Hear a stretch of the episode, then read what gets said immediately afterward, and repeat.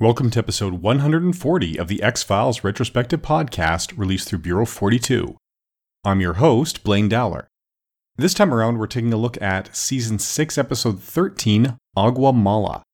The original air date was February 21st, 1999. The action primarily takes place in Florida, and the IMDb user score has risen from 7.5 to 7.6 out of 10 following the Fox Marathon. This episode is written by David Amann, who was the executive story editor for this season. It's his second episode following Terms of Endearment with Bruce Campbell earlier this season. He does have five more episodes to come. And it's directed by Rob Bowman, who's got many episodes behind him going right back to season one and has many more to come.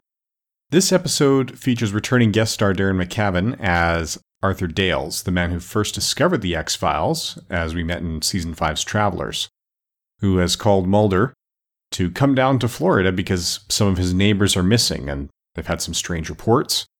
Turns out there's a tentacled monster of some kind that's killing residents during a hurricane. This episode doesn't have a terribly involved mystery.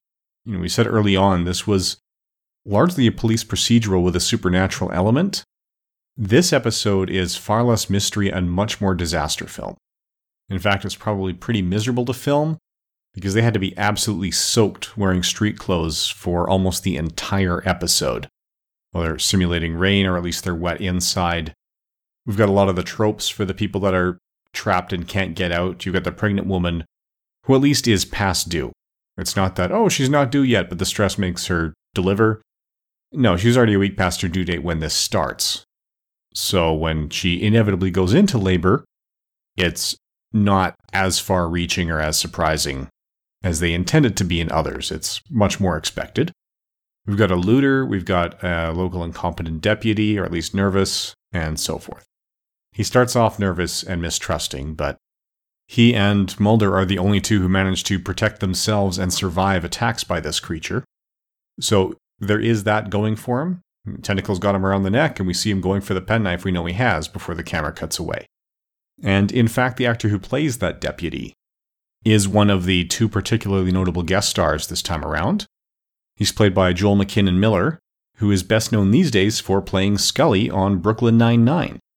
His character was named in a direct reference to The X Files. The other guest star that stands out to me is Silas Weir Mitchell, who also plays Donnie Jones on My Name is Earl. Now, as with most episodes directed by Rob Bowman, we've got some very great visuals he really gets that disaster film vibe down pat. And if that's what you're looking for, you're probably going to be pretty happy with it. This is one of the lower rated episodes of the season. And I think that's because a lot of people at this point weren't really looking for the disaster films from the X Files. They were looking more for that paranormal mystery. And there's a little bit of a mystery element as they're deducing, you know, does the monster exist? Where does it come from? How can we defend against it? Recognizing the salt versus freshwater thing. But that's what we have here. The actual mystery itself isn't that convoluted. Now, as for the science, there's different elements.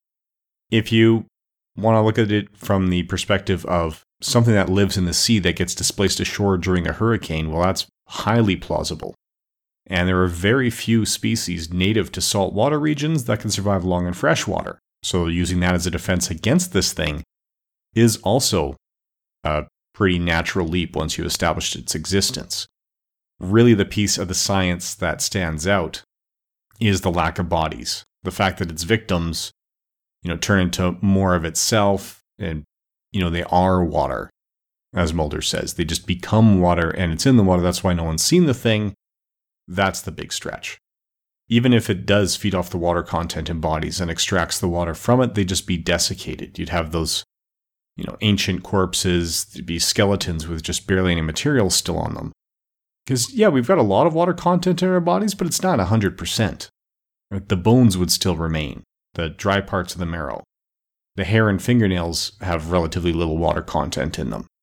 The disappearance of the bodies is something that's happening really for one reason and one reason only, and that's so that the audience understands the threat level because they know that this thing already has victims but there are no victims for Mulder and Scully to see and identify and to allow them to start preparing themselves for what's going on. until the deputy survives the attack. So it is really just a piece in there that's not based on any science, it's based on the needs of applying tension to the story.